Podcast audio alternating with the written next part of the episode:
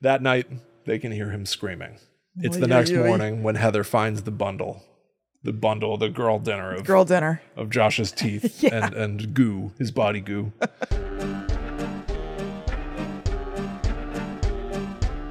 Hello, welcome to Guide to the Unknown. I'm Kristen, And I'm her little brother, William. and this is our 300th episode. William, thank you for doing all of these. Kristen, thank you for doing all of these. Of course, this is so fun. I love to do it. I am and I thrilled think it's so to cool. be here. Yeah. I'm so excited that we've been doing this for as long as we have. It's Yep. crazy that we have gotten to episode 300. I know. Um, and that means that we've got 300 episodes plus, quite Yeah. frankly, of hauntings, cryptids, UFO encounters, horror stories, and more. It occurred to me Totally. that Guide to the Unknown, the name of our show, it really has, over the course of years and with 300 episodes, become a library Yeah. that I think anybody, if you've got an interest in some paranormal topic, uh, some uh, horrific event, a lot of pop culture, you can search our feed and you might just find an entry. Yes. You might find an episode that speaks directly to you. yeah, to that thing, that interest, the thing you have a question mark about. And if it's not there, maybe it will be someday. Absolutely. Let us know and we'll make it happen. Yes. Uh, now, there are Well, many. maybe. Let's not, you know. Uh, you know, on a long enough timeline, theoretically, we cover literally true. everything. That's true. It's like the the old adage of like put a, enough monkeys and typewriters in a room, they'll come up with Shades- Shakespeare. Right. Someday we will have covered literally everything. We are nothing if not monkeys in front of at least keyboards. We are nothing. now, there are many ways that you could celebrate 300 episodes. Mm-hmm. People already know if they've uh, clicked play on this sucker. We're celebrating, I think, the best possible way by Yeah. taking another look at the Blair Witch franchise and specifically focusing on the early beginnings of the Blair Witch right. as it initially launched. Yes. Uh, for people who have been listening to Guide to the Unknown long enough, you may recall that we technically did an episode about the Blair Witch, an episode at 51, 250 episodes ago. Yeah. Which equates to like five years ago. Right. Uh, I listened back to it. And uh, you can too, of course, if Mm-hmm. you want to hear me motor mouth through literally the entire franchise to try to do, to try to, fit it cover, in. to fit it in, to cover literally every single movie, game, book, Yeah, yeah. every spin off, trying to jam it into about 45 minutes. Yeah. Mm-hmm. We're going to take our time. And that's what I think Blair Witch deserves Of course. and the best way forward. yeah. So, uh, listeners, viewers, thank you for being here with us. Thank Yes. you for supporting us for 300 plus episodes. Yeah. Here's what's on the table. All right. Is this okay? Do you Set mind, it. Do you mind me setting the table? Go on and set it. We are going to be talking about here in episode 300. We're going to be talking about the movie, The Blair Witch Project. Mm-hmm. We are going to be talking about the website. Yeah. The famous website for the Blair Witch Project, which really is credited with being one of the first pieces of viral marketing. It's so cool. We're going to be taking a look at the Blair Witch Dossier book, which was released the same month. And finally, we're going to talk about the, I think most people don't even know it exists, Yeah. I mean, I didn't until a couple years ago. comic book. Yeah. And there's so much more, but that's what we're course. talking about in this episode. There's going to be something of a, a two parter because Mm-hmm. we're going to talk about basically the Blair Witch came out in 1999, and it wasn't just a movie, it released as a multimedia juggernaut. Right. a website, a movie, a book, a comic, and other stuff all came out in 1999 together. Yeah. It's so cool that they did all that. I, I absolutely love it. Blair Witch like hit the ground running with the, the the the story went as deep as your patience and curiosity allowed, Pretty much. uh, and so we're going to be able to talk about part of the 1999 Blair Witch launch. We'll we'll wrap 1999 Yeah. next week and hopefully if everybody's into us doing this you're you're looking at a future where we periodically return to blair witch to get in depth about hell maybe everything that was ever released in the franchise because god knows Absolutely. i've got it And there's plenty. I mean, there are the three movies. There's a whole series of books, like not even just the comic books. um, like you know, kind of classic paperbacky, not super long mysteries, I guess. Yes, The Blair Witch Files, a YA novel series. Right. Where Heather's cousin uh, investigates different paranormal phenomenon to try to understand what happened to her. Yeah. Yeah. I mean, so there's really no shortage. We could do this for a long time. And and the video games. My God, the Oh, God, video that's right. games. Yeah. The the Yeah. Mm-hmm. specials. Oh, I'm I'm very excited. Yeah. It's totally awesome. Uh yes. So, William, why don't you get us rolling? Okay. So I think we're, we're going to start with uh, the movie itself, which Yeah. Mm-hmm. I think is, is only appropriate. Now, I should also say, as this episode comes out, people who follow the show may have already seen it hit their feeds. Yeah. To celebrate 300 episodes of Guide to the Unknown, we decided to, to bundle up a little gift, not for us, for you. Mm. And don't worry, it's not a little stick man, No. nor is it a bundle of cloth with body parts in it. with like blood and teeth in it. Yeah. Uh, we recorded a commentary track for the Blair Witch Project, and it's out literally right now. Mm-hmm. Yeah. Head to patreon.com slash GTTU pod. It's on our ghost tier. Yep. The $4 and up tier where our scream commentaries are. Mm-hmm. Uh, so literally when this show wraps, you can just, you can pop that on and Yeah. watch the movie with us. You're in good shape, or you can just listen to it because it's basically us talking over the entire movie. Oh, There are absolutely. some gaps where we're watching, but briefly. Very few. Yeah. Uh, so that's why I'm excited too, because in that we we give some like reactions to moment by moment things that happen in the movie, some some trivia, insight, our own theories and stuff. Here, when we talk about the first movie, I what what I love the most about the Blair Witch, because I really almost view the Blair Witch as damn near being like a perfect horror franchise at least for me it almost Mm-hmm. it's like almost catered to my interests Even the second one? um y- we'll get there someday Certainly, but you would call that perfect? let's focus on 1999 let's let's stay with 1999 All right, so maybe franchise was too strong a word. yeah okay, yeah well, movie. let's let's see how things grow and change as we go in, a, course. in the in the future I'm still going to bet that you don't feel that it's a perfect movie. uh you know While what I really enjoy it, I would not say that. yeah, you know, I think that's fair. Hot take: uh, Book of Shadows, Blair Witch Two is not perfect. Is imperfect. is an imperfect film. um, I'm sorry to whoever may be upset by that. Are you Said he wants okay? Bubble. Yeah. Anyway, 1999 with all of this stuff releasing and the idea that you could see the movie and then watch the special that aired on sci-fi, see the movie, Yeah. then read the book, then read the comic, pour through the website. Mm-hmm. If I were older when the movie came out or had my wits about me, Yeah. I would have been all about it. I'm all about it now and have been for quite some time, but I Right. came here late. However, all of this folklore where it's not even clear what's the actual truth Yeah. of the legend of the Blair Witch, that's like to me uh, perfect. It's a playground for storytelling. You could tell almost any story in this world. Yeah, absolutely. It's so much fun. I don't know. I, I don't know. So I I was aware of all this stuff as it happened. Like I I'm assuming that I read about the movie coming out in Mom's Entertainment Weeklies because I Yeah. always read them, and They that's were on my the cover, I believe. I mean, that's my best guess. I really don't remember. But um, I remember going to the website and thinking it was just so incredibly cool. And I always knew that it was fictional. Somehow I never, I, I guess because I probably read about it in Entertainment Weekly. Um, and I thought it was amazing. But I was not aware at all about like the dossier, the comic book, and not even about the sci fi special. Yeah. So I feel like, or I wonder if that's something that, in hindsight, with us all loving the Blair Witch Project for years and years, like has been like, there's all this other stuff around it. I, I don't know if it was that popular and that advertised at the time because I remember anticipating this movie highly. Yeah. And I wasn't aware of any of the stuff around it. I think I think you're totally correct about Mm-hmm. all of that. I think that the if if anything beyond the movie itself um got relatively mainstream at- uh, attention, it was the website. Yeah. Nothing yeah. else, not the book, not certainly not the comic. Yeah, I wish that they had somehow made that more clear if it had gotten more attention because I totally would have like interacted with all of these things Yeah. around the same time.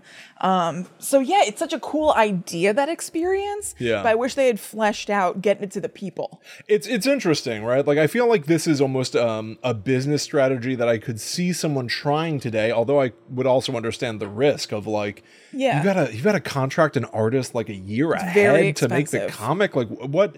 Why are we doing all of this? And that's why no one does it. Totally. But that is one of the things that makes 1999 Blair Witch, the original lore Blair Witch, Yeah. Mm-hmm. so special. Is that it is so varied and it's so unusual. yes. And you know, selfishly, I love that few people know about the comic or or or have read the book. yeah, it's fun. You it's know? fun to discover that and to Yeah. talk about it and have people be like, "Oh, what?" Yes. Like it's it's awesome. So, um, the Blair Witch Project itself comes out in 1999. The website would have been around, I think, about a month prior tops. Uh, very, very close. But certainly when the trailers were coming out for the movie, they all ended with BlairWitch.com. Yeah. And it was 1999, where like everybody was was getting on the internet, but still kind of clumsy. We're dialing up. about it. I don't think anybody had really capitalized and made such an immersive lore hub like the website was. And of Yeah. course, the fabled thing about the Blair Witch, um, for those of you who somehow don't know, it all um, was marketed around these three film students Heather Donahue, Joshua Leonard, and Michael Williams, who went into uh, the small town of Burkittsville, Maryland, investigating the local legends about the Blair Witch. They then walked into the Black Hills Forest and they were never seen again. One year later, the footage was found. Right. And the found footage genre is born. is born. There are a lot of people who will point to Cannibal Holocaust. I will always disagree. Um, there's also a movie called The Last Broadcast, which is a Jersey Devil movie set in the Pine Barrens. yeah. Still haven't seen it somehow. No, I haven't either. I forget about it until s- somebody says it every time. I think it's time to fill that. Maybe I'll try to do that before next week. Sure. Mm-hmm. To, to give some insight into that. But um, it- I st- I certainly consider The Blair Witch the first true found footage movie. I do too. I mean, it's definitely the one that put it on the map that Yeah. everybody was aware of. Like, Decidedly. not that many people have heard of, or at least, at least at the time, had heard of Cannibal Holocaust. Totally. But so um, controversially and famously, everybody claimed that Heather Donahue, Heather, Mike, and Josh, they said, are all genuinely dead. Yeah, people thought that this was a real documentary and Yes. like that the website was a real missing person call out to anybody who might be able to find them or encounter them anywhere. Like people thought this was real because it seems so incredibly real. Like everything is even the, the beginning of the movie, I can't say it verbatim, but it's set up being like three students went into the woods of Burkittsville. Um, they were never seen again. This is the footage that was found Yes. or whatever. And s- You believe it. there's no reason not to if you don't know. you Totally. know? And Yeah. it's part of a grand old tradition in horror where it's like the Texas Chainsaw is said Yeah. Mm-hmm. to be based on a true story. The original Dracula book is presented like a dossier. Right, Which is sort of but- like a found footage book of documents and stuff. which is so neat. But like with Texas Chainsaw, it's filmed like a movie, so Yes. it's easier to just be like, "Oh, I get it." Like they're it, this is a fun thing. But because this is like shaky cam, people not acting like actors, just talking to each other. There's like minutia. There's just walking around. It feels like real life, Yeah. minus the scary stuff. So it's way easier to be convinced that like, "Oh my god, this is actually the footage of people who are missing." Yes. And not only that, uh, when they were touring around at film festivals with early cuts of the movie, the filmmakers would distribute Mm-hmm. missing flyers for Heather, Mike, and Josh, Yeah. uh, which was like genuine viral marketing in 1999 before anyone was doing this stuff, Yeah. really. And even on IMDb, which was in its nascent stages itself, it listed Heather, Mike, and Josh as presumed dead Yes, which I love. which is so crazy over the top. Like, can you imagine? I can't even imagine a movie really doing this today. no. Genuine lightning in a bottle. Genuine, genuine lightning in a bottle. No, I know. I- It's also because it was kind of, even though the internet was there, it was pre social media and kind of Yep. like the ubiquitousness of everyone online and being able to Google everybody. You could find out that this was um, fictional in like two minutes today. Sure, of course. But back then, it wasn't as easy to just Google somebody and find out everything about them, what they did today, whatever. I went poking around to see if people had recollections of like, did you really believe that this was true? And there certainly were some people that were like, of course I believed it was true. I saw also a lot of people saying like, I, it became pretty clear pretty quickly to me that it was a movie and this was a gimmick. Yeah. Right. And that's probably true for a lot of people. I Yeah. wonder if a lot of people like hindsight is 2020 Totally. you know they they convinced themselves that they were ahead of it no matter what even if it even if you did smell that it was not real it's to me enter- the best entertainment um instinctively gets you to suspend your disbelief Yes. like as as a, a, a creator i i fully believe that like every medium that you engage in is um you're participating as an audience. Yeah. right? Like even people who are listening to us talk right this second, you're choosing to listen to us talk. You're, Yes. You're opting into this experience. It's you are active. not passive. Yeah. Mm-hmm. Exactly. And so I think that uh, there, there, even if you feel like you're having a hard time getting in, like I find myself really wanting to take the leaps into the Blair Witch world Yeah. and be like let's assume that this is all true Right. i want to poke through every nook and cranny Yeah. because at the end, the Blair Witch is going to be about these three film students that thought they were investigating the legend of a witch and then find out they're lost Mm-hmm. and perhaps they're going to die. Are they just the latest in a long line of people who have fallen to this ancient witch in the Right. woods? Is it all just a a case of like tragic bad luck? You got lost in the woods and died. Mm-hmm. Yeah. Is it all a hoax? Weirdly, the fictional world of the Blair Witch mirrors so much of like even like I know this is I, I don't like when people bring up stuff like I'm about to bring it up, but like think about Slender Man, the Slender Man stabbing, Mm-hmm. yeah. right? Like people do get influenced by folklore and, Yeah. and the idea of stories as a living breathing thing that change in the telling from person to person to person Right. and you might get so invested in it you get lost Definitely. And I think that it's suspending real Yeah, suspending that disbelief, like you were talking about, and just wanting to kind of get into it and getting hooked in right away. I think part of that is just being like, part, or part of what's so enjoyable about that is to feel that way. It must mean that you're like really in the moment and Yeah. really like wrapped up in the movie and not necessarily, I mean, obviously here and there, but like not just squirming and being like, oh, I'm kind of uncomfortable. Oh, I'm sort of hungry. Like, you're really buying in and getting like all wrapped up in what's happening in front of you right Yes. now. And experiences like that where you are totally in it are so fun and Yes. so ultimately satisfying. how can you not want to get into this How could you not want to? And also, like, mystery is, at least for me, like one of the things that creates that experience the fastest. Yes. Just being like, what is this? I want to know what's happening, whatever. Like, that will make me forget what else is going on. Totally. And this is such a, it's such a mystery. It, it nails it, is. It's like it's like a magic trick. Yeah, it's and so cool. obviously it, it became a, a specifically the movie The Blair Witch Project became something that was debated hotly by people for Mm-hmm. how long have, has it been? Twenty four years. yeah, I guess so. You know, where some people are like, no, no, no. Here's what's really happening, in the, Yeah. and some of that's clickbait YouTube stuff. Yep. Um, but some people are like, no, no, no, there is a witch. No, there's not a witch. Mm-hmm. No, uh, uh, what is it? Uh, Josh and Mike teamed up to kill Heather. I know. And it's like, everyone's entitled to their own opinion. Sure. But there are also some things But, that we're- are just. but I'm right, and I'm going to tell you uh, why I'm right. Of course. There are also just some things that are refuted by the text. Yes. You know what I mean? Like it just literally doesn't make sense if you actually think think about what's happening in the movie. Like it's a cool that's neat as um like fanfic. If Mm-hmm. if you decide to like rewrite in a way what has happened in the movie to suit Mike and Josh being the killers, like that's a fun thing to do. Sure. I think that's sweet. But just not it's not what's happening in the movie. It doesn't support that. No, not you at know what I all. mean? And by the way, everybody out there, just so you know, this is happening today, like modern day. Like the Blair Witch Project is still like a hum it has a humongous like niche fan following. Yes. People are currently talking about those things. And I think that's pretty unique for something that came out 24 years ago and is for all intents and purposes a singular movie. Absolutely. Yes, yes. Most people did not go to the like Right. the supplementary material, the other stuff. You're you're totally right. But they're still talking about it. As and of right debating now, it. in Like, a that's so couple of neat. days, I will be driving down to Burkittsville, Maryland for the first ever screening of the Blair Witch Project Right. in the Burkittsville Cemetery featured in the movie. Uh, Mm-hmm. Yeah. Like there is a community around this, and I hope And that's it's only the sold first out. of, and it's sold out.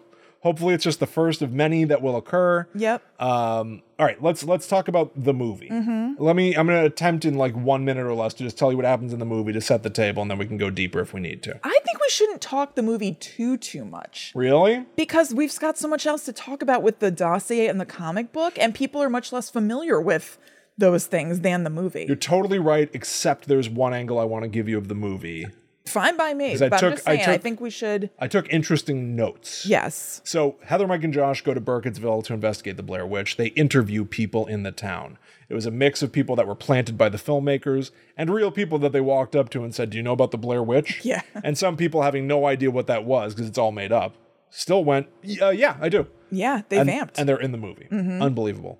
They end up going into the woods themselves. They quickly get lost. It seems like uh, the witch may be targeting Josh in particular. Heather, Mike, and Josh argue about being lost. They argue about who has the map. Turns out Mike kicked the map into the creek. Yeah. They think they're walking south to hopefully just walk south all day and, and will eventually get out Hit some sort of civilization. only to find themselves ending up at a log that they had already passed. How is this happening? Mm-hmm. Um, one morning they wake up and Josh is fully missing. Heather will receive a bundle of twigs containing cloth wrapped around blood and gore and teeth and hair. Part of a cheek. yeah. I don't know what's in there. It seems like it's almost like when a cat leaves a mouse on your doorstep, Yeah. except it seems like some far more villainous message of like, I took your man. It's a little bit more of a charcuterie Yes. of stuff, though. You know what I mean? Like it'll be like it's it's like a little hair, a little teeth, a little skin. Yeah, it's what Al calls girl dinner. You've heard of this? It's a phenomenon in the internet right now. That's been happening lately. That that Girl dinner. girl dinner is uh, It's like making yourself a little mini, uh, mini like cheese plate or Yes. something. Just like some nuts, Some some, fruit. cheese, some salami, some fruit. the Blair Witch leaves a, Yeah. a girl dinner of of Josh's teeth out for Heather, and then Heather and Mike seem to hear Josh calling for help, uh, and it leads them to a house in the woods. We just watched this like I don't know, It's a few so days good. ago. You talking about it is making me like this kicks ass. it I wanna really- watch it. It kicks major It ass. really does. The booty this thing is taking Mm. its boot to. Yes. Unbelievable. So iconically, Heather and Mike are running through the house when Mike realizes the sound of, of Josh's scream seems to be coming from downstairs. He's downstairs. he goes running into the basement and his camera falls to the ground. We now follow Heather, who's got the other camera. Uh, and she eventually comes down to the basement to find Mike strangely standing facing the corner. And from off screen, something perhaps hits Heather or she's Yeah. taken. Her camera falls as well. And quietly, we go to the credits. So, what happened to them? It's awesome. And again, like we just said, people point to like there's a very famous uh, film theory out there that uh, Mike and Josh killed Heather. Right. Well, I took my notes in a very specific way. Gorgeous. Here's all the evidence that proves something supernatural is afoot. Because Excellent. I, eh, not to be gatekeepy, but also uh, not to be too precious. Because for th- those of you in the know, I actually got to work on a game in the in the Blair Witch universe. Yeah. Lionsgate contracted a company called Hunt a Killer Mm-hmm. to make a, a game, a board game series, essentially. Uh, and I was one of the writers. Um, uh, I handled the most of the media for it. Kristen and I are actually in it as performers. Yeah, it's awesome. So I also don't want to be like, this is mine. But I think that you're doing the movie a disservice if you don't pick up on some of the subtle paranoia, uh, uh, paranormal events that are happening. Some not Yeah. so subtle, by the way. Yeah, sure. So, day one, they're just filming their documentary. They go to Coffin Rock and they tell some of the lore about a girl named Robin Weaver Mm-hmm. who disappeared in the woods, and two search parties were sent after her. The second search party was found disemboweled Yeah. on Coffin Rock, tied hand to foot. Uh, that very night, most of these things, most of the crazy stuff seems to happen at night, which makes sense. Yeah. Night one, Josh will say he heard a cackling. Which we feel goes a little far. I think goes a little too far and is a little too on the nose about witch stuff. Because I, I don't think we mentioned in this episode yet, it's largely improvised. They they basically have a framework of how the plot is supposed to go, but to keep it really natural, the actors just sort of said whatever. Yep. And um, yeah, because it's obviously about a witch, uh, we feel that a cackle was a little bit too far. However, I thought about it even since we talked about that on the commentary track. Uh-huh. A, a bit of lore that we're going to learn is about this guy, Rustin Parr. He was an old hermit in the 1940s. He Big abducted- cackler. I love to cackle this guy. Great sense of humor on him. Yeah, seems like a real hoot. So he lived four hours walking into the woods away from Burkittsville, and he says that he heard the voice of an old woman telling him to abduct and kill children. He'll eventually turn himself in, walking into town saying, I'm finally finished. Yeah. Now, they're going to uncover it's his house at the end. He made one of the kids stand facing the corner. That's why Mike is facing the corner at the end, it seems. Yeah. If you tie together some of these pieces. Josh saying he heard a cackling. All of a sudden, I started thinking, and this might be me just like doing too much analysis. We can't know one way or the other. Was he hearing the voice of an old woman? Was he starting to get enthralled, similar Oh. to the way Rustin Parr would end up under the thrall of the Blair Witch? Uh-huh. Oh, I so to like speak, that. Right? Even so, calling it a cackle. A cackle. I totally yeah, yeah, agree. yeah. It still doesn't undo that. However, I really like that idea. Absolutely. So I just the first time I ever thought about that, but I thought about that. Ah, I like that. Day two, they're already lost. They stumble across seven piles of rocks, Mm-hmm. uh, in Blair Witch lore referred to as cairns. Yes. Pun- well, they're called bundles- that in real life. They are, but you Yeah. never hear somebody use the word cairn unless they're talking about the Blair Witch. I feel maybe that's true. I do think of them as Karens, but maybe it's just because I'm a Blair Witch. you're you're into the the Nerd. BW lore. yeah, yeah, yeah, So Rustin Parr had seven victims, seven piles of rocks. We'll learn from the comic where those improvised headstones. Night two, they hear scary sounds of twigs snapping and, and stuff.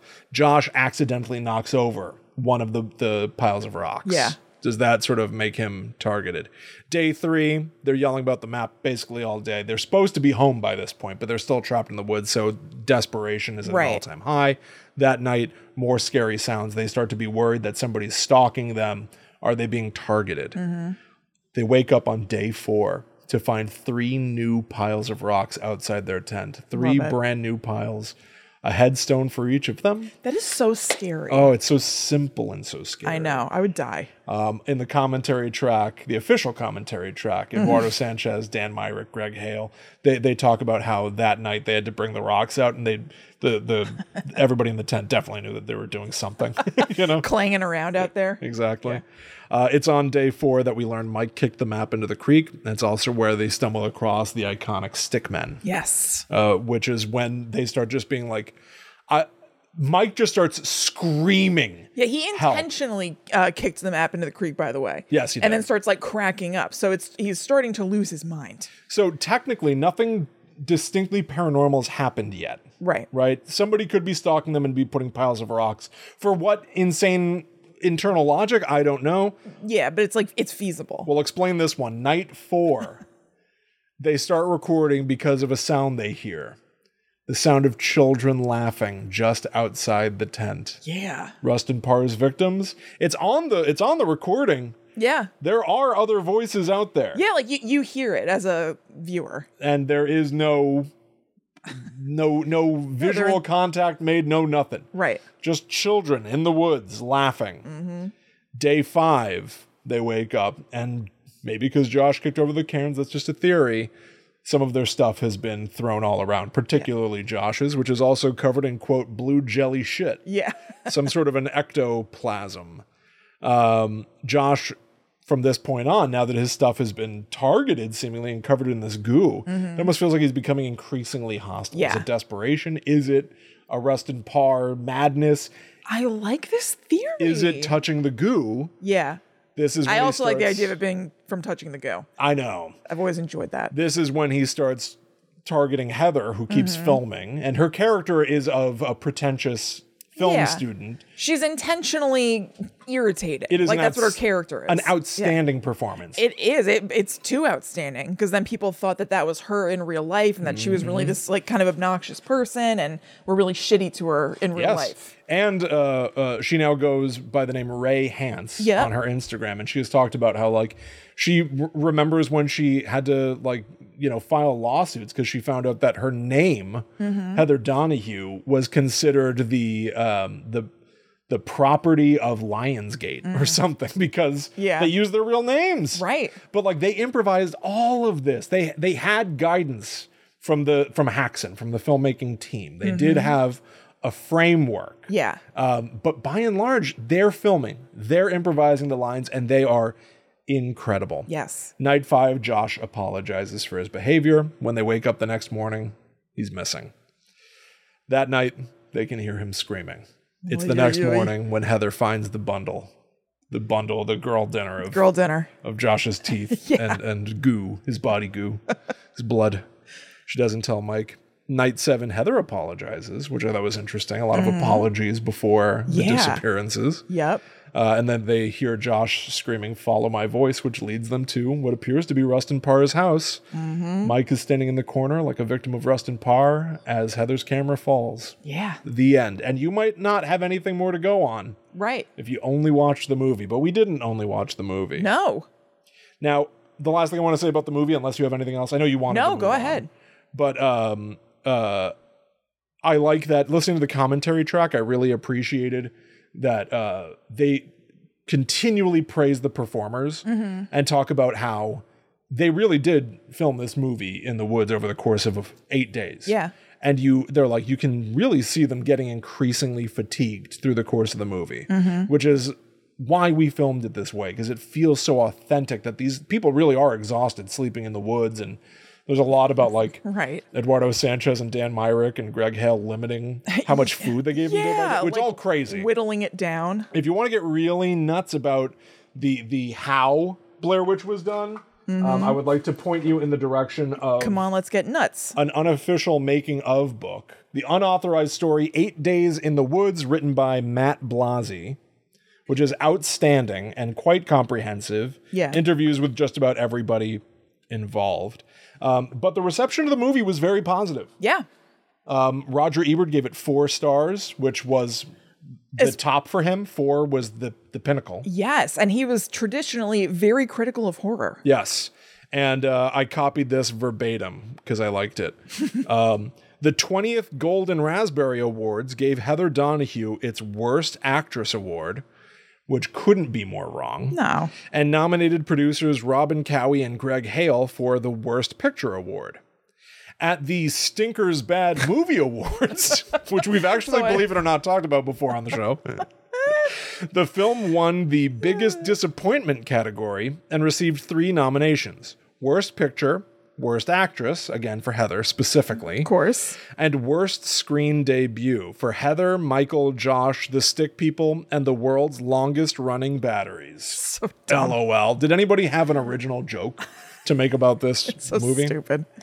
So that's that's the, the film. Yeah. But the film is only the tip of the iceberg. I know. Very much so. So where would you like to go? Website, dossier, or comic?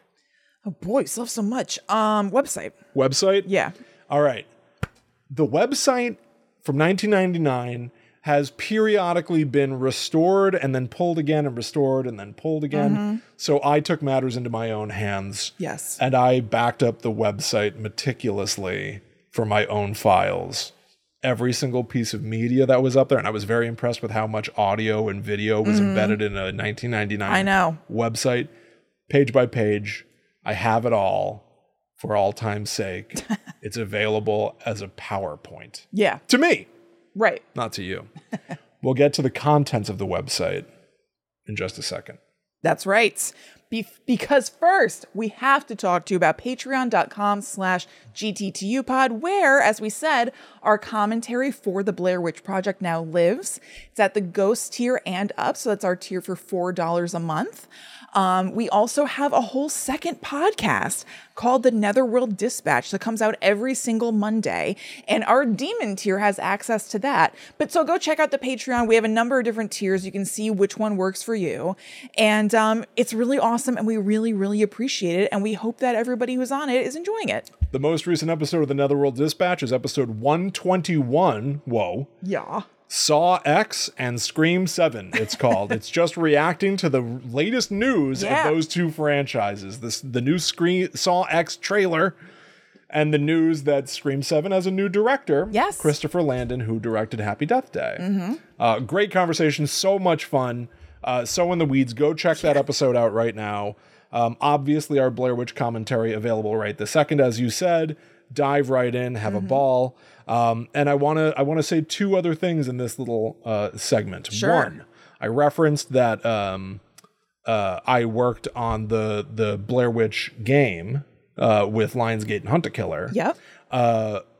I uh, started going through uh, digging into so much Blair Witch made me um, almost like rediscover how many references and how much inspiration I took from it for my show Blackwood. Literally, like names reappeared that I hadn't thought of in a long time. Yeah. Lot of like connective tissue. Blackwood is an audio drama uh, that I wrote uh, way back in 2018. Uh, there is one season. It's out there now, and I have reason to believe it may not be online forever. It's the other reason why I bring it up. If you've enjoyed my work, if you've never heard it before, go to the Blackwood feed, give it a listen, download it onto your hard drive so it's there forever. I just talked about backing up the Blair Witch website. yeah. Do not take for granted that things that are online now always will be. I will not get into it. I'm not I I have no control over the hosting for my shows. Yeah. So Blackwood, Earthbreak, The Long Hallway specifically, go download those things. Yeah, for sure. And definitely listen to Blackwood. I love Blackwood. If you like uh, The Blair Witch, Yep. Blackwood, my show, was originally called The Blackwood Podcast, deliberately evoking Blair Witch. There, were, there was no hiding. I was, Yeah. it was not a thing I was trying to get away with. Right. Mm-hmm. It was a love letter to stuff like The Blair Witch. So go check out Blackwood. I hope you enjoy it. Um, and uh, yeah, back that stuff up. yeah, do it. Last thing I've got for you here is uh, we've been reading reviews, so I've got a new one for you. Perfect. Uh, that came to us from Alexis Honor LS. That's the name. Spoiler, it's labeled. okay. She's an old lady. nice. My favorite podcast. I've been listening religiously on Spotify and gotten through every episode three times. Huge fan of the Ghost Adventures Adventures episode on your Patreon show, Mm-hmm. to the point of now saying, These are our Ghost Adventures Adventures. Yes. That's how we s- start that show. I also regularly make the she's an old woman spoiler jerk with my uh, spoiler joke with my fiance. Super thankful for you guys getting me through work and multiple cross country rides. Oh, I'm so glad. That's so nice. I love hearing about people. I mean, it's obviously what you do, but just hearing that, you know, it, you listen during everyday stuff and it makes it maybe a little bit more pleasant. So that's awesome. Thank you for taking the time to leave that review. Thank you so, so much. We'd appreciate any other reviews. If Yeah. you're enjoying the show, consider sharing it, post, tweet, hit us up. Please do. Please do. And she is an old woman. Let's Yeah. talk about the Blair Witch website, She's an old woman. which gets into some backstory. Yeah. in the movie The Blair Witch Project, you're not going to hear the name Ellie Kedward, unless I'm very much mistaken. I don't think so. Ellie Kedward is central to the Blair Witch lore. Yeah, if if you dig into this stuff, it's almost like crazy that Ellie Kedward is never actually mentioned. She is said to be the Blair Witch. Right. On the website, there are four tabs. Uh, the first one is mythology, and it literally lays out a timeline of events. The earliest of which is that before the town of Burkittsville, Maryland was called Burkittsville, it was called Blair, and one of the residents was a woman named Ellie Kedward. Ellie Kedward was accused of drawing blood from local youths. She was tried for witchery Yeah. and found guilty. And uh, depending on the source you read, and we've already got two here in 1999, she was abandoned in the woods in a particularly harsh winter.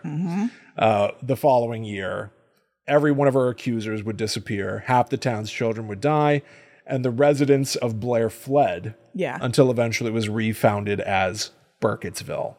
Um, most of what we've got here in 1999 is about Ellie Kedward, and then about uh, what about 70 years ish later, a young girl named Eileen Treacle is uh, walking around in the Tappy East Creek. no, the names are so good. Great names, uh, like the the lore work is outstanding, and my understanding is that that's not just Eduardo Sanchez and Dan Myrick, but also Ben Rock, who was a production designer and was all over the lore. Mm-hmm. That's awesome. He's the one that put the runes in Rustin Parr's house. Yeah. there are runes all over the door jams. I still don't know what they mean. yeah. But so uh, Eileen Treacle, people say they saw a pale white hand reach out of the creek, which, mind you, is like three inches deep tops. Yeah. A pale white hand reaches out, grabs Eileen Treacle, and pulls her under the water. Mm-hmm. She's never seen again. She didn't die on the spot. It's like she was warped into another Yeah. reality. She yeah. She's like in another disappeared. dimension. After that, the water from the Tap East Creek is oily, and there are bundles of twigs that clog up the creek Yeah. for 13 days. Right. True, like witchy stuff. Oh, yeah. At the end of the 1800s is the Robin Weaver event that I uh, told you about before. Mm-hmm. She will claim that she uh, heard the voice of the the Blair Witch urging her to come into the woods. That's why she disappeared in the first place. Yep. Then we leap forward to the 1940s with Rustin Parr. And then again, are Heather, Mike, and Josh just the latest? Yeah. The, the only crazy thing about them is that they f- were able to film it because Right. their encounter in the woods happened in the 90s. Yeah. ni- It was documented. 1994. Yep. I know. So that's all on the mythology tab. There is a filmmakers tab, Mm-hmm. which has way too much detail. Yeah. It's like their bios and a lot. Literally childhood Yeah, pictures. photos. Like pictures of Heather, Mike, and Josh as toddlers. Yeah. We don't need those to identify them as missing people. No. but you know what it is. Um, Yeah. It's about the veracity Yes. It's of, the realism. of the long con. yeah. If these people had gone missing, what we do when we talk about people who have who have disappeared is we often show uh, pictures of them to, to humanize them. Mm-hmm. Yeah. Like in Silence of the Lambs, I think. Like where- Yes, where, yeah. the senators keeps talking about her daughter who Buffalo Bill took and keeps using her name to humanize her Yep. so that he can't depersonalize her and kill her. Yeah. So if you have like a little girl and you see pictures of Heather as a little girl, it makes you care about her more because you can imagine your daughter in this position and hopefully you're more on the lookout. Totally. But also, Yeah. hey, performers, can you send us childhood I pictures to put know, on our I website? know. Isn't that crazy? Yes, it is. Um, there is a tab called The Aftermath, which is where it really gets good. This Yeah. is what I love. There's an anthropologist named, uh, among many things, among many, many, many tabs, Mm-hmm. uh, anthropologist David Mercer describes how there is no scientific explanation for how the backpack was buried. Did yeah. you get to yes. this? Yeah, I did. I this this It's awesome. this I love because it's not part of the movie. Right. The movie is just the footage that came from Heather, Mike, and Josh's cameras. Mm-hmm. So you don't get to understand. They say in that ti- title title card, a year later, their footage was found. Yeah. Well, let's drill into that. How by who? Exactly. You don't What? that's not in the movie. It's not. Yeah. It's in the other material. Yes, that was available before the movie. So you could go into it with this context. If could. you felt I guess I did. Most people, I think, probably did it the order we did it, like saw the movie and now look at this stuff. Yeah. But you're right. You could have gotten this stuff ahead of time, I guess. No, I definitely did. I I was obsessed with the website before I saw the movie. Oh, okay. So I don't remember, but So he says, even a forensic expert could not have put that thing, the backpack full of tapes, at the site without disturbing the charcoal, the wall, or the soil. It's found in the foundation of Yeah. Rustin Parra's house. Um, it it was as if it had materialized, and of course, that's not the language of science. So I can't. I just don't know what to say about that. Yeah. Really. These are all actors playing these characters, Right. but he's playing an anthropologist who has to somehow justify this bag was literally in the wall of a hundred year old house, yeah, as if it had always been there, right. As if it was built into it. as if it had been there for decades. But that's not possible. They only went missing a few years ago. Yeah. Yet, as a counterpoint, the uh, sheriff, Ron Cravens, believes that it's all a hoax. Um, on the legacy tab, there's even more media, including seemingly all of Heather's diary, Yeah. her journal that she took with her and was filling in during the events of the movie. Right. So we can hear her reflect on events and get to know that Heather herself was a little witchy. Yes. Prior to going out there, she was into, you know, astrology and stuff like that, which is a fun dynamic that, or Mm-hmm. Yeah. a, a level of Heather Donahue that you don't get from the movie itself necessarily. No, I think she's trying to have that sort of like detached academic view of everything that's happening that you and I have talked about with Bigfoot enthusiasts and UFO enthusiasts a lot who don't want to seem like crackpots, so they sort of lean on the fact or if not factual, the scientific y sort of stuff that can make it seem like their belief is more valid because this and this points to it. Exactly, I feel yeah. like she's doing that sort of thing where she doesn't want to seem like a silly girl who's like into witchcraft and so she's following this whole thing. No, she's just uh, investigating a local legend. Yes. And keeping it all on that. Yes, i- i- it, it, it all works. Yeah. Do you have anything else about the website specifically? I don't think so. Just that it's awesome. Because I found something that I want to tell you about. Yeah, please. So in in researching and poking around about the marketing, I found out about a show from the 90s called Split Screen. It was literally a show on the Independent Film Channel. Okay. It was hosted by John Pearson, and it was where Blair Witch was almost like originally displayed to the public way back in 1997. Oh, wow. So, in season two, episode five of Split Screen, an early trailer for the Blair Witch Project is shown. It is so early that Heather, Mike, and Josh are not part of the story.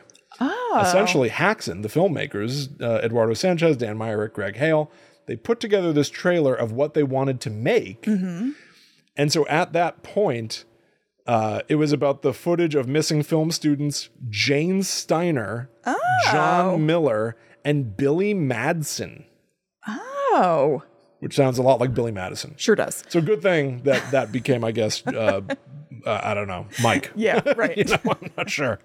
Uh, so it's Ah. so early, it's not canon, but it has that fake documentary feel already. I'll, I'll- Yeah. I'll show it to you. It's great.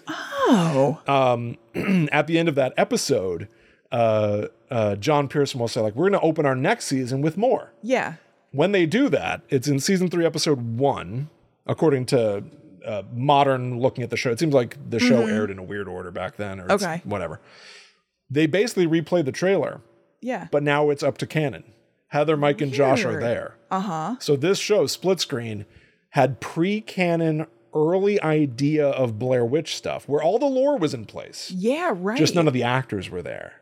Interesting. And they must have at some point decided, Heather Donahue, you're not going to play the character of Jane Steiner. Yeah. You're going to play Heather Donahue to make it more authentic. right. And so the the next trailer they showed holds to Says that. the names. Yeah. But at the end of that episode of Split Screen, John Pearson actually asks the audience for their opinion on the veracity of the story uh-huh. and supplies uh, a, a place where you can send your feelings about the Blair Witch. Oh. This would have been like 98. yeah. Still very, very early Definitely. and I think very few have seen that. It's really a curiosity. Yeah, that's awesome. I didn't I didn't see that. Yeah. Nuts. All right, book or comic? Uh book. Book. Yeah. The Blair Witch Project, a dossier book. Comes out in September 1999, so I guess a couple months later, written by D.A. Stern. Your thoughts? It's kick ass. I love it. It's basically a found footage book. Yeah, it's so awesome. So there's it's like multimedia, a lot of it is um like just letters back and forth um, between all sorts of people, between people who are investigating it from like either a private detective or a law enforcement standpoint, letters to or eh, to and from um, Heather's mom, um, and so this sort of like un. th- There's like there is something of a plot that unravels through Surprisingly, there really is. Yeah. yeah through these correspondences um it's so neat there's a name for this epistolary um an epistolary novel is something that's written in letters Oh, or okay. emails or whatever so it's not entirely an epistolary novel because sometimes there will be um yeah like uh newspaper clippings and things like that but it's darned close I I absolutely love this because it does mimic what the found footage movie is. Like Yeah. the framing device here is similar to the movie. Like Haxon, Eduardo Sanchez, they're part of the story. Mm-hmm. Right. It's said that they were con- uh, contracted to edit Heather, Mike, and Josh's footage into something. Yeah. Mm-hmm. Which became the movie, The Blair Witch Project. Well, here, this guy, D.A. Stern, was contracted to take all of this th- this documentation on top of the footage Yeah. and try to piece together what was going on. Yeah. And so we learned that Heather Donahue's mom, Angie, had hired a private investigator, Buck Buchanan, Mm-hmm. who had done his own boots on the ground research, had the soil tested and stuff. Yeah. And now D.A. Stern is just assembling all of that into a book. Right. But so it does read like you're literally reading at times transcripts. Yes. Um, and then I I really just picked for this section like some standout stuff that I think is just the best. yeah. I, actually, I was going to ask you like what your favorite part of it is. My favorite part is page 25 that I'm on right now the soil analysis. It's so awesome. So, Checkmark Laboratories access information. It was code F702583. Just like, you know what I mean? Yeah. All the ephemera of this being an, offi- uh, an official document. Right. So, they have a summary of the soil sample. Um, it's high in uh, so uh, in in bu- bu- bu- bu- bu- poppy opium Yeah. Mm-hmm. Opium. opium poppy. And so in Paleolithic and Neolithic times, opium was extensively used by those engaged in the pro- practice of witchcraft, both for its psychotropic and narcotic effects.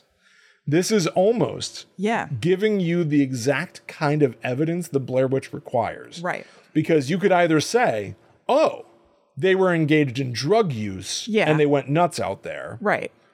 or you can say uh, the the Blair Witch or whoever out there was uh, engaged in witchcraft Yes. uh, victimized them. like dosed them. Dosed them. Like uh, Dorothy in The Wizard of Oz. Like she runs into that poppy field. Absolutely. So it's them kind of inadvertently being involved in drug use. And also, it kind of harkens back to the theory that ergot poisoning was a big part of the real life Salem witch trials. Oh. So do you know what I'm talking about? Yes, yes. So, like, the ergot is some sort of like fungus or something that can grow on wheat. And apparently, they found that in Salem, this was like a big issue, but people were still like making bread and whatever from it. So they were consuming it, and that it could have effects on your mind and cause hallucinations and stuff like that. And so, that that is at least part of the explanation for the Salem witch trials. Uh, it's it's perfect in evoking Yeah. Mm-hmm. that. It couldn't be more perfect. I know. They were obviously inspired by the Salem witch trials in part for some of this story and lore. Yeah. But I just I just love that this rides that line. I know. Depending on how you want to read that the soil uh, was positive for opium, Mm-hmm. it either supports your supernatural theory or your you know, they they were on a bad trip and they ended up dead theory. Yeah. know? Or there is a witch out there and she was out there doing witchy stuff. Doing witchy and stuff. it like poisoned the land. Absolutely. yeah, it's awesome. Um, another standout that I really like uh, somebody in the book talks about how watching the footage, literally the Blair Witch found footage, Yeah. it doesn't line up with maps of the Black Hills Forest. Right. So where were they? What does this mean? like the hill, the house, Yep. it doesn't make sense. I love that. Uh, they even will go on to say that, uh, quote, the last scene in the kids' footage is in Rustin Parr's house, which is impossible because that house burned down in 1941. yeah. So if you read the book, Is that something that's in the movie? no, I didn't think so. no, Yeah. So that's that's pretty cut and dry. If that's a ghost pretty house, huge. Like the stuff that's in this book for what happens in the movie. There's just context that like really blows things up. and so you, but the fun thing too being you can't deny your eyes either. you saw the found course. footage; they were in that house. Yes. But that house so what does hasn't that been mean? there for 50 years. Right. What does it mean? Yeah. Were they back in 1941 Right. shooting that? Or did that house somehow get it- disconnected from time and space and can show up? Yeah. What do you make of it? Well, we have more Rust and Parr theories in our commentary track. I'll tell you that. Yes. Yes. Mary Brown appears in this book, which Mary, more Mary Brown everywhere, please. Absolutely, but I, I wish that there was I wish she was more fleshed out in the book. It's it's very brief. It makes it absolutely makes sense. Yes. Um, but she's so fun that I wish that that fun kind of came through more in her interview. Mary Brown is one of the stars Oh, yeah. of the Blair Witch Project. She's one of the people they interview, but she is such an eccentric person, clutching a Bible, Mm-hmm. uh, just kind of confidently walking toward them in a way that makes it feel like she's entering your space. Yeah, and she's kind of like dressed slash styled like she's part of the Church of Latter Day Saints. Yeah. So she's got like a big poofy French braid and like a really like very covered up dress, like up to her neck, down to her wrists, down to her ankles. She'll say in the movie that she saw the Blair Witch once. Uh, she was wearing a, a cloak, and you could see she was a woman, Mm-hmm. and she was covered in fine hair like a horse's hair. So And weird. it's just so strange feeling where you just want to be like she's crazy. right. But also, the fence around her trailer is twigs and twine, just like the stickmen. I love it. So you could also say, is it her? delish. I know. Now, in the book, she will give another tidbit post uh, Heather, Mike, and Josh getting lost, which is that she saw Josh. Oh yeah, yeah, He Mm-hmm. yeah. appeared outside her trailer screaming. yeah, and like a vision. She says, He was right where you are, and he was screaming something awful. He was in terrible pain. He was missing some teeth and holding onto his side, and his hands were all wet, and oh, it was horrible. That's right. Ooh. I know. And she she says that he was like an apparition or something though, right? Like She doesn't do, yes, she yeah. Mm-hmm. describes him distinctly as an apparition. You're totally right. Now there is But on the still, what does that mean? And is she even telling the truth? Yeah, who's to say? I can also cross reference from the website. Yeah. There is a passage where they talk about a book written in the early 1800s, Mm-hmm. an old book that doesn't really exist called The Blair Witch Cult. It was seemingly the first book ever written about the Blair Witch. Yeah. And in it, they describe an entity uh, that had uh, the body of a pig, the hooves of a horse, and in its absence, the hair of a horse was found, mm-hmm. which definitely supports Mary Brown saying Yeah. she was covered in fine hair like a horse. It also sounds not like out that of pig nowhere. from Saw. It does sound like the pig from Saw. You're absolutely right, that hairy pig. Yeah. that hairy old pig. Um, uh, You said that the book has a plot, and it does. Uh-huh. Weirdly, it culminates with Buck Buchanan, the, the private detective, Yeah. going into the woods with Yes. a psychic yes. who was hired in a desperate bid by Heather's mother. Right. After years of, you know, the case being closed and no answers. Yeah. They go into the woods where the psychic claims that she is feeling what Heather felt and doing what Heather did and stuff. Yeah. Well, she goes into like a trance She goes into a trance. and just sort of like closes her eyes or at least is super out of it for a lot of the time. Yes. And then kind of comes out of it and says that she sensed horrible things or something. and it will culminate with a transcript of a 911 call where Buck Buchanan says, We have two injuries a male, age 27, with a broken arm, a female, same approximate age, in some sort of trance. I can't snap her out of it. Just like they had their own witchy event, but of Mm-hmm. Yeah. course they got away. They are able to get out so, of what it. do you make of it? I don't know. I think maybe they didn't go super far in or I guess, something. That's yeah. that's kind of what I make of it. There's no evidence to support that, but Typically, I would be critical of nebulous rules. yeah. But in the Blair Witch, I Well, the- feel like there's nothing more important Mm-hmm. than the rules sometimes contradicting themselves. Exactly. The the the rules, if you can even call them that, are nebulous by nature, yes. which is a great title for something. Nebulous by nature. Yeah. Um, so yeah, I, I also don't feel a thing like, well, that doesn't make sense. Why are they okay and the other ones weren't? Why is Rustin Parr's house there when it burned down a hundred years ago? We don't know, Why and we'll were they never walking know. in a straight line, but they actually end up in a circle? There, there's something going on in the woods that defies physics. Um, it, there's not a clear pattern. You can't So understand it, There's there aren't rules really. which is what makes it so tricky to continue this as a franchise. Mm-hmm. Because how many times can you keep saying, we don't know what's going on before Yeah. you. People need rules. I, I I believe that horror thrives on rules. it definitely does. But 1999 I do Blair love a rule. Witch, I would say this is an exception for me, where I'm this just like, is a major exception. oh, it's all will- wishy washy and I don't care and It's I like, like, it. it's the exception that proves the rule. This is the one pass on the rules not not being required. I'm sure that's true for me it too. thrives for its contradictory nature. 1991 bl- Mm-hmm. Yeah, it just 19 creates more mystery and not Yeah. in an irritating way. It makes me lean in and wonder. Yeah, mm-hmm. 1999 Blair Witch. Everything released in 1999 at least. That's what we're covering. yeah. Is like perfect. Yeah, it's awesome.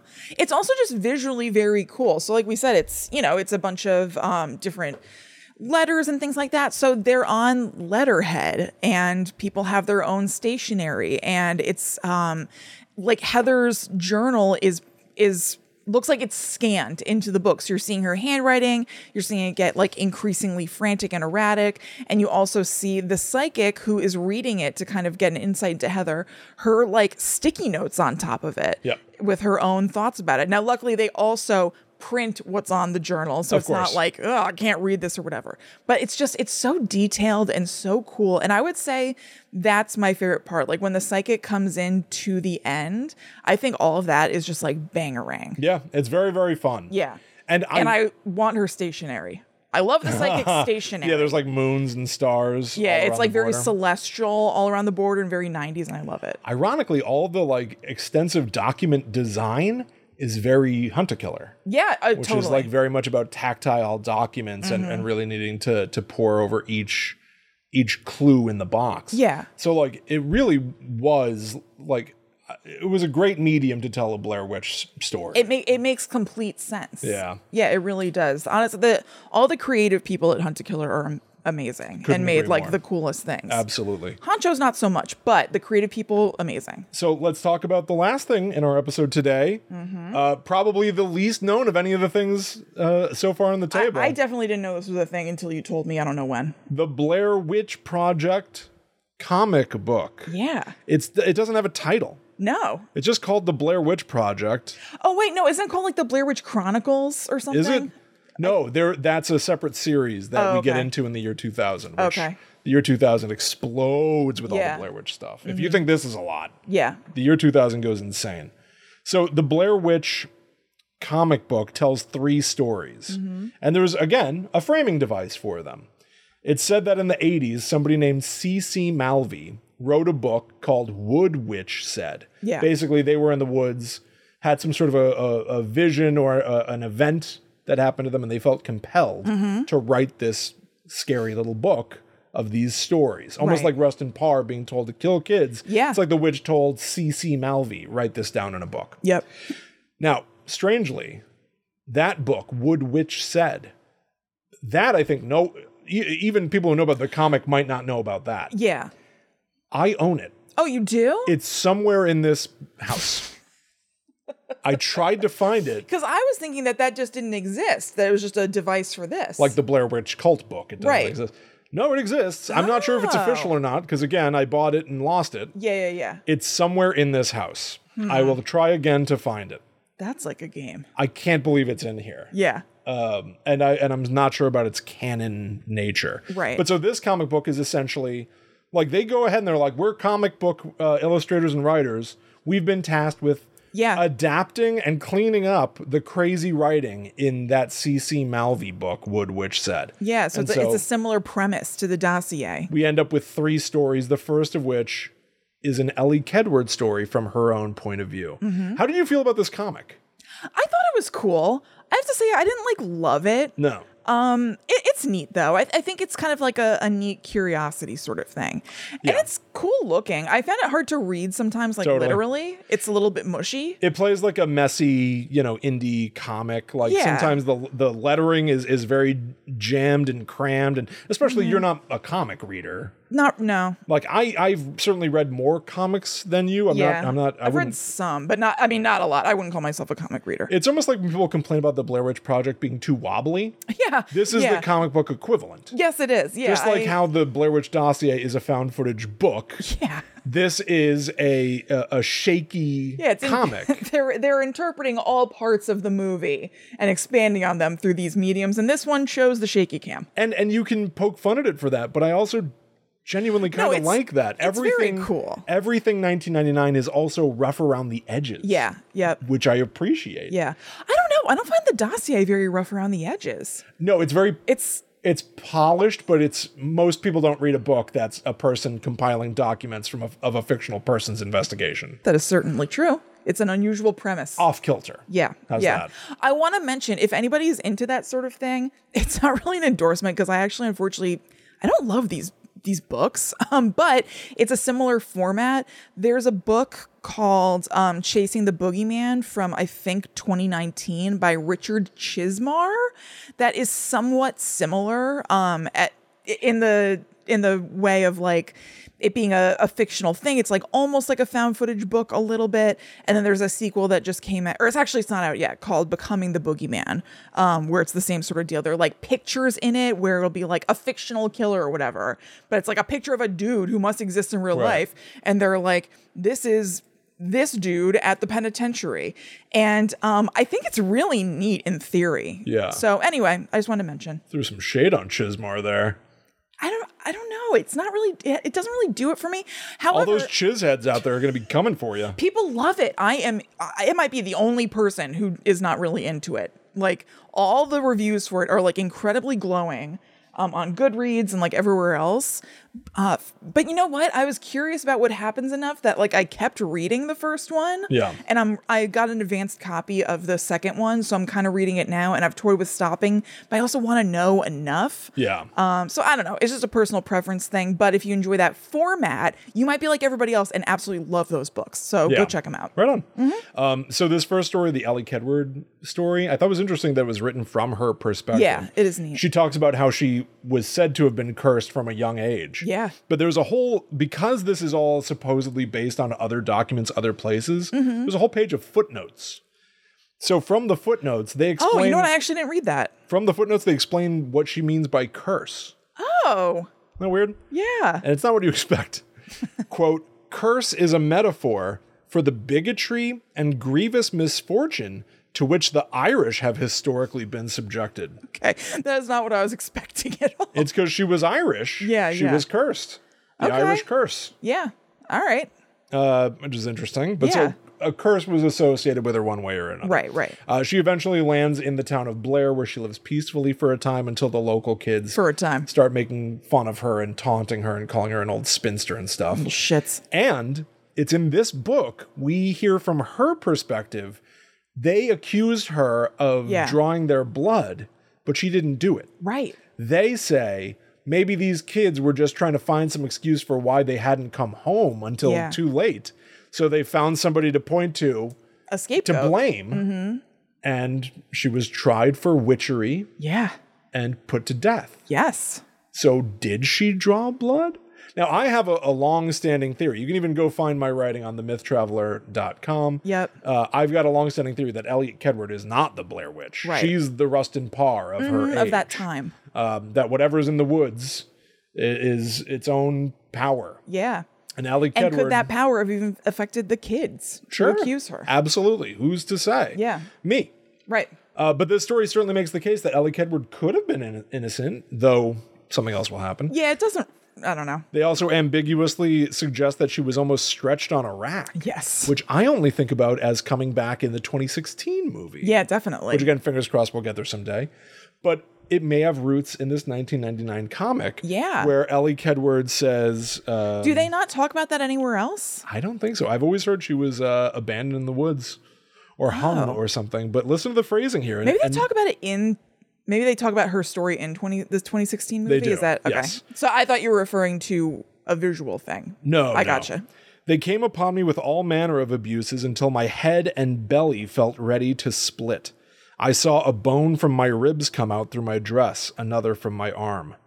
It evokes stretching. Yeah, and so does the definitely. the the the, The page. image, like it yeah. looks like people tugging on ropes. Yeah, it definitely does. So I think of that as a 2016 invention, but it seems like it might have been here. Hmm. Anyway, she dies. Yeah, And uh, she says, Now that I welcomed it, the curse lifts me away from the suffering of my flesh and teaches new ways Yeah. and patience.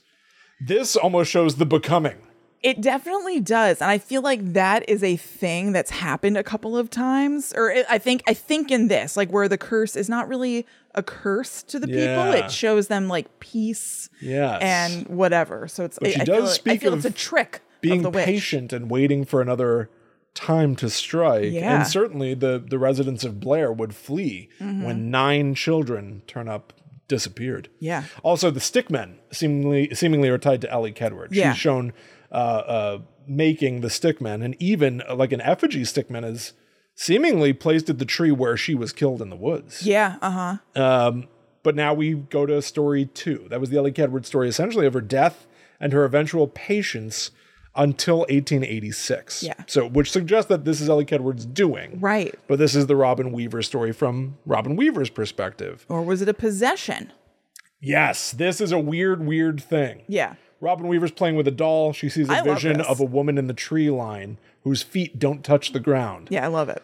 And she coaxes Robin Weaver into the woods. Mm-hmm. Now, all the dialogue, all of it in comic book bubble language, all of it's coming from Robin Weaver. Yeah. But sometimes the bubble is wobbly, like a possessed person's voice. Yeah. Is Ellie Kedward occupying Robin Weaver's body, talking to her, telling her how to hide from the search parties? Totally. Or is it whatever was occupying Ellie Kedward? Absolutely. Absolutely. Just carrying forward. Yep. Does it pick up energy as it goes? You know what I Right. mean? Like, is it like silly putty? Whatever this energy was when Ellie Kedward died, she got she got absorbed into Yeah. it. yeah. When Rustin Parr died, he got absorbed into it. That's why there's so much that evokes the feeling of Rustin Parr Right. Mm-hmm. in the Blair Witch Project, his house, stuff like that. Everyone becomes part of the same thing. So fun. But so Robin Weaver was essentially told to stay hidden and told how to ritualistically murder the second search party. Yup.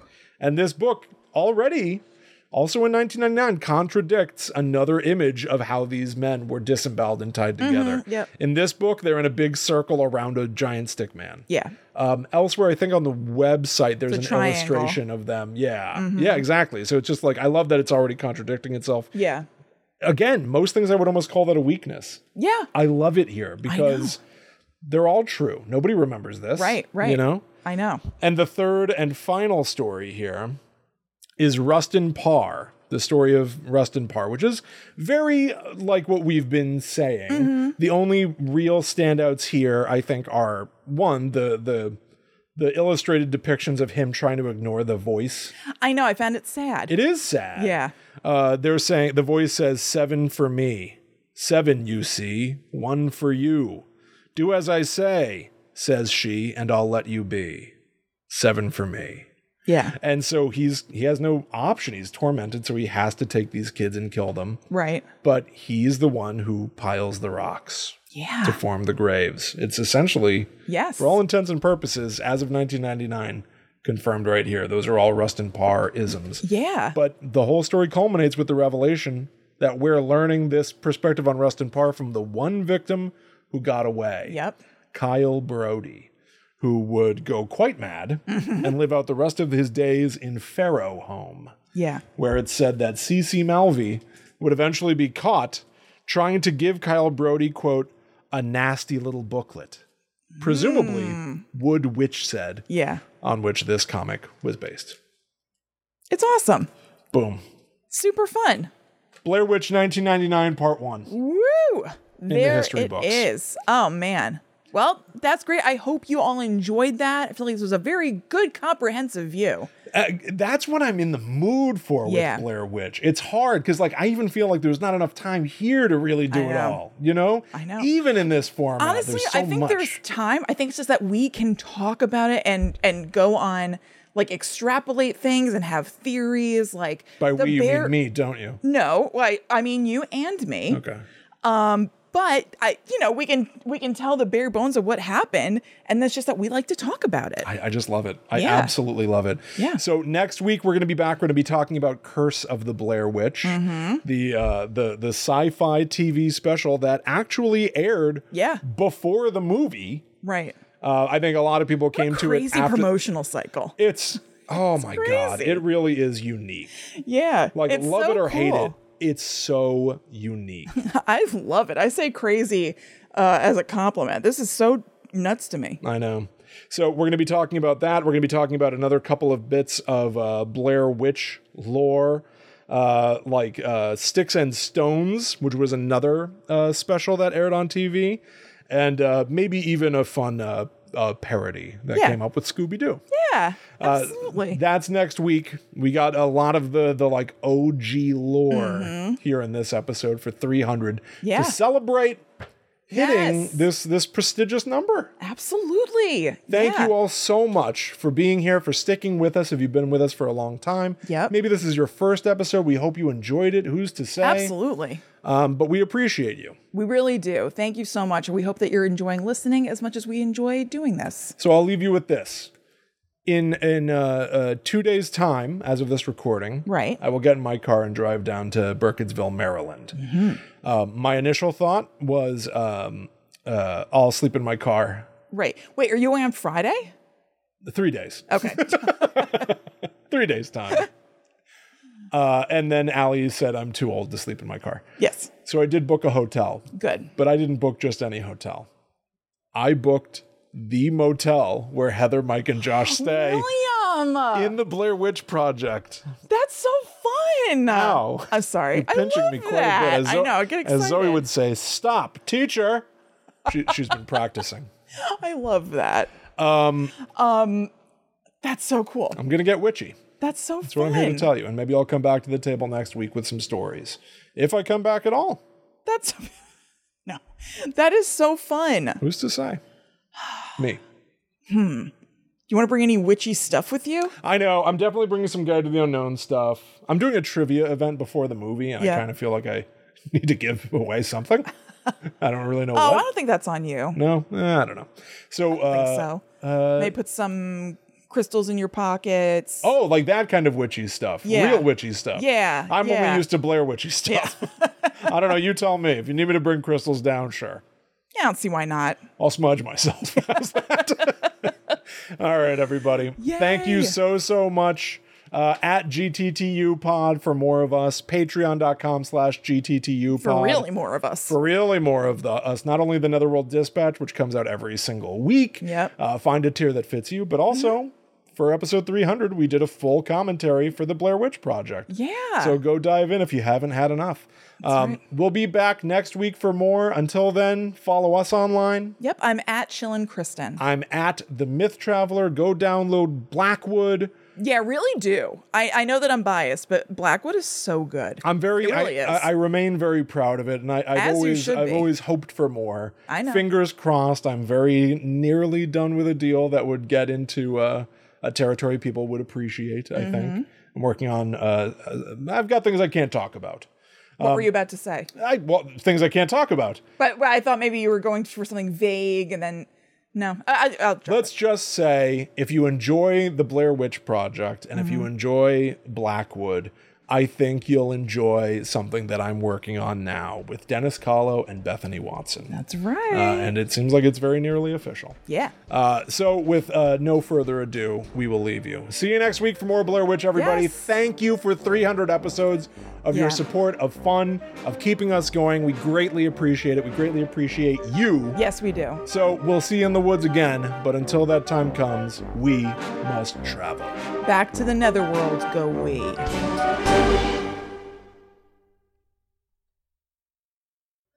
That is so cool that you're staying at the motel. That's I- so fun. I almost didn't too because it looks. Uh-huh. do you not- think other people will great. Be, do you think other people will be there who like are Blair Witch heads? I would imagine. I don't think it's the most original idea in the world, Yeah, but I mean it's it's awesome. but I thought of it and I was like, I wonder if that s- place still exists, and it does. Yeah. So I did it. Yeah. So we'll see. It'll be fine for one night. Do you I remember I know. stayed in a motel like semi recently and it was a little sketch? Yeah. I, I didn't I didn't love it. Oh, trust me, I've stayed in some busted place, especially when I travel alone. Yeah. it's like it's like I'm on holiday from safety because like I don't, I feel I feel like I don't need to like somehow dress it, gussy it up to protect you know Allie or something like that. Yeah, so that's an like interesting point. Would I have stayed there if I was there with Ryan? throw caution to the wind. I don't know. I, I'm sure I would have showed it to him and be like, what do you think? And he probably would be like, I don't know. Yeah, if, I if- think I was just trying to save a buck. Yeah, And I was exactly. only going to be there for like 12 hours. it's so I one was like, night. screw it. I'll Yeah, get there yeah, yeah. late and I'll wake up and I'll leave. Yeah. But if you want to kill me, uh, the the locks probably won't work. So if you No. want to rob or, or kill me, come find me. Don't say that. The witch is listening. Oh no, she's listening. She's always listening. She can't. Oh, no. She can't reach me here. I don't know. William, yes, she can. I'm beyond the the witch's bounds. I don't know if that's true. Well, bear in mind, we don't know that. we- I've been to Burkittsville and come back. That is Does true. that mean I escaped, or does that mean she let me go? These are all conversations I had intensely while working on the Blair Witch. Of course. And maybe also she's just laying in wait. Absolutely. Like maybe she's already in there, Yeah. but she just hasn't activated yet. maybe, maybe she's just waiting, dormant. Maybe she's waiting for this thing. Chauncey, I almost said it. There is an Econo Lodge there, and I almost booked it for that story before I remembered the Blair Witch uh, Motel. Hell yeah, Almost booked an Chauncey. Econo Lodge. The witch can't come into town. Oh. Remember, that's one of the rules, says TT. Yes, but Yeah. remember how hard we tried to find every way to stretch that rule. and again, I still think everyone's open uh, partially they got everyone's got their own interpretation. Of course. I've always felt that mine is right. This is How could you not? I will completely own my arrogance when it comes to Blair Witch. I love it too much. And I believe in my theories. I too believe in much. your theories too. I believe in me. I do too. I choose me.